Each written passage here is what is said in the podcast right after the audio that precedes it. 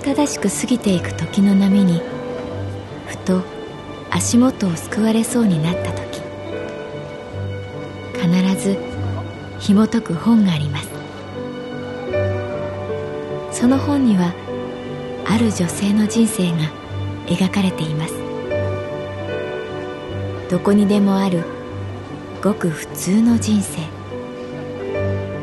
でも本の中の彼女に出会うと心の湖に波紋が幾重にも広がるようにゆっくりと優しい言葉が満ちていきます。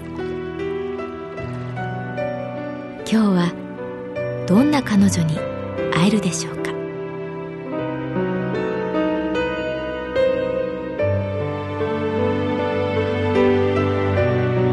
サウンドライブラリー。世界に一つだけの本。朗読は私木村多江がお送りいたします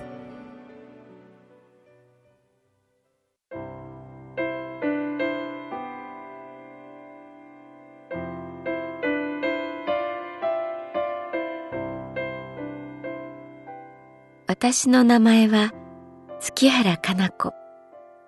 38歳。旅行会社に勤めている。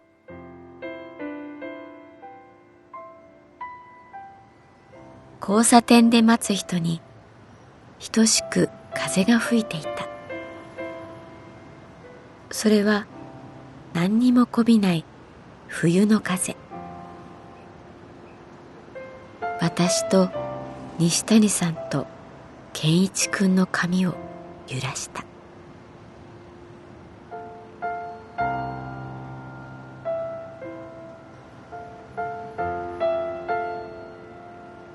久しぶりにランチした西谷さんと交差点で別れる時元彼の健一くんに声をかけられた。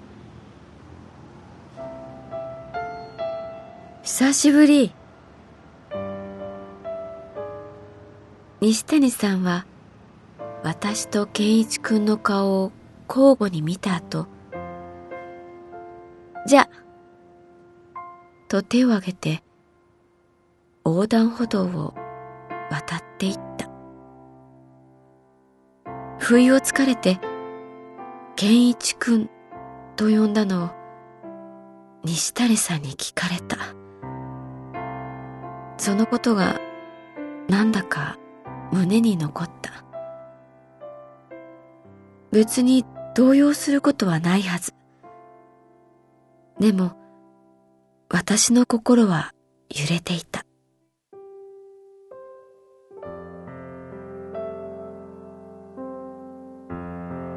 ああ、逆に良かったの？健一くんは私を見る。久しぶりに聞く逆にという口癖。久しぶりだね。私は何でもないように微笑む。いやー、ほんとびっくり。神保町には結構来てるから、いつか偶然会えると思ってたけど、これが案外なかなか会えなくて。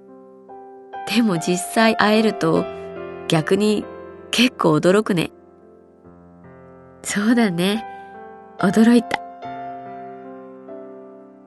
健一くんは私より4つ下だから、今34歳。少し太った？と言うと、ドキ、わかる？やっぱわかる？でもちゃんと仕事してる人の顔してる。そっか。あ、そうかな。かなこさんは、変わんないね。あ、今一瞬間があった。いや、ないない。逆に若返った感じ。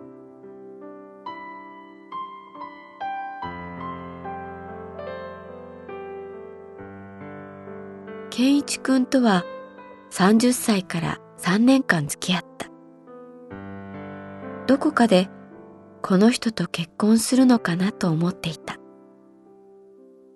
でも目の前のその人は遠い昔の幼馴染のように見えた。ランチを終えたサラリーマンや OL が私たちの横を行き過ぎていった。健一くんの左手の薬指にはシルバーの指輪があった。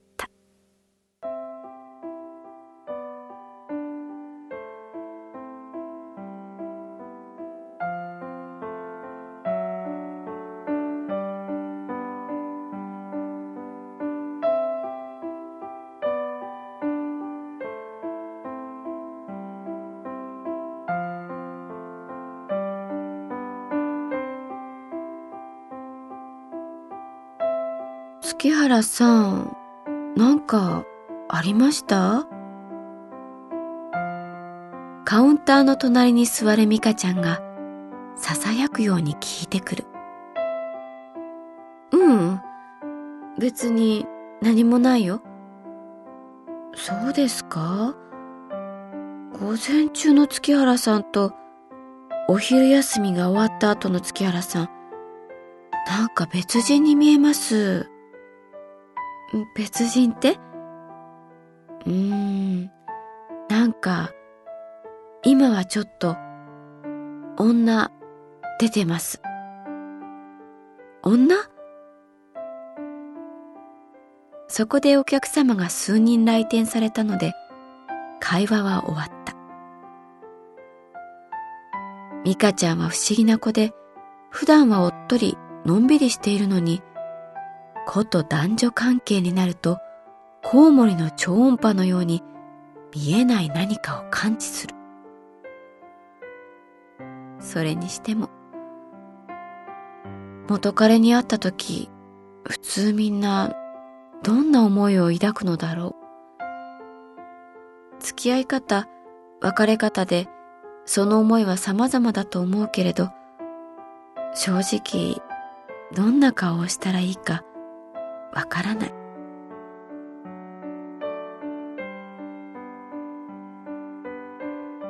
かなこさん、せっかく会えたんだからさ、今晩どう？俺、待ってるよ、会社終わるの。神保町の交差点で。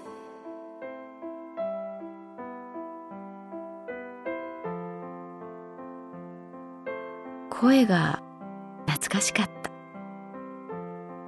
健一くんの声で、かなこさんと呼ばれるのが妙にくすぐったい。何時になるかわからないよ。と言ったけれど、しっかり会う気になっている自分がい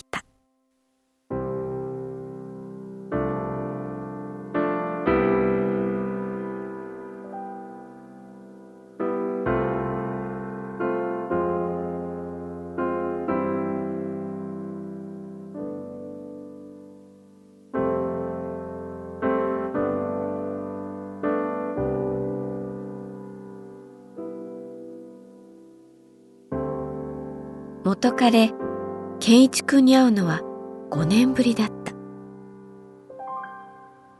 神保町の交差点、低いレンガの仕切りの上に座って、携帯をいじる彼に近づく。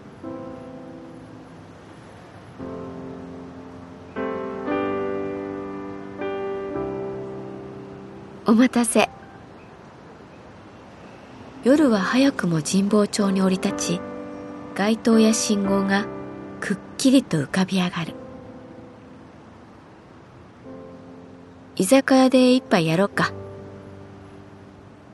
健一くんは屋久島の山道を駆け上がった時のように軽やかに人波をすり抜け前に進んだ。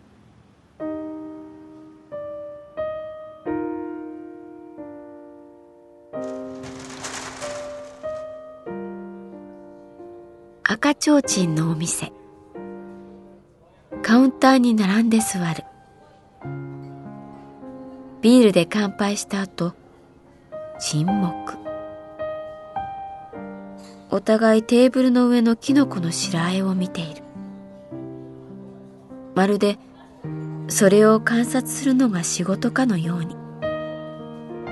話すことはたくさんあるようで全く話すことはない。そんなせめぎ合いに沈黙がその座を譲らない。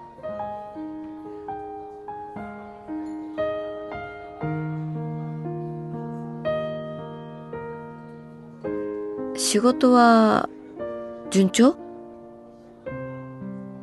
やっと彼が言う。相変わらず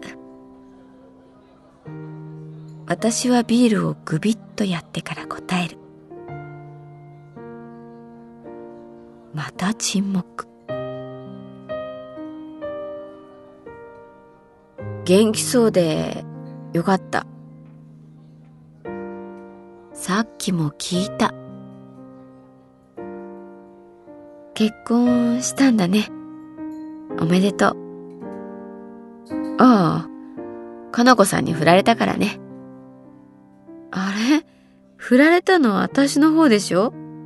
いやいや、僕の方だから。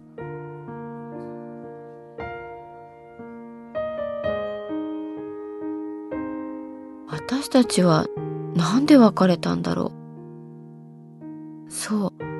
彼が忙しくなり、それも半端な忙しさではなくて、ほとんど会えなくなり、たまに会うと喧嘩ばかりするようになった。私も何かに焦っていて、いつも寂しくて、彼に当たってばかりいたような気がする。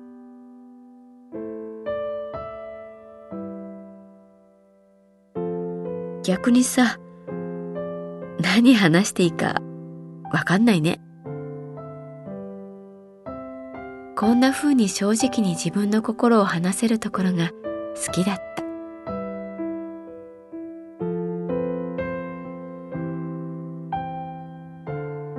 まだ広告代理店？ああ、いや、転職した。IT 系の会社。そう。実力主義でさ、大変だよ。毎日ヘトヘト。でも、いい顔してるよ。色艶いいし。太っただけって話もあるけど。それでもこんな風に会えて話せてよかったなと思う。昼、交差点にいた人さ、背の高い男の人。うん。恋人？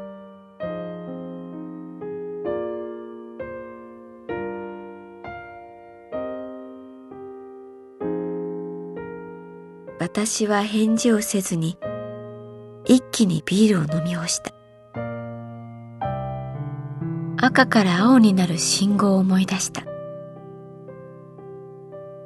後で西谷さんに電話しよう。そう思った。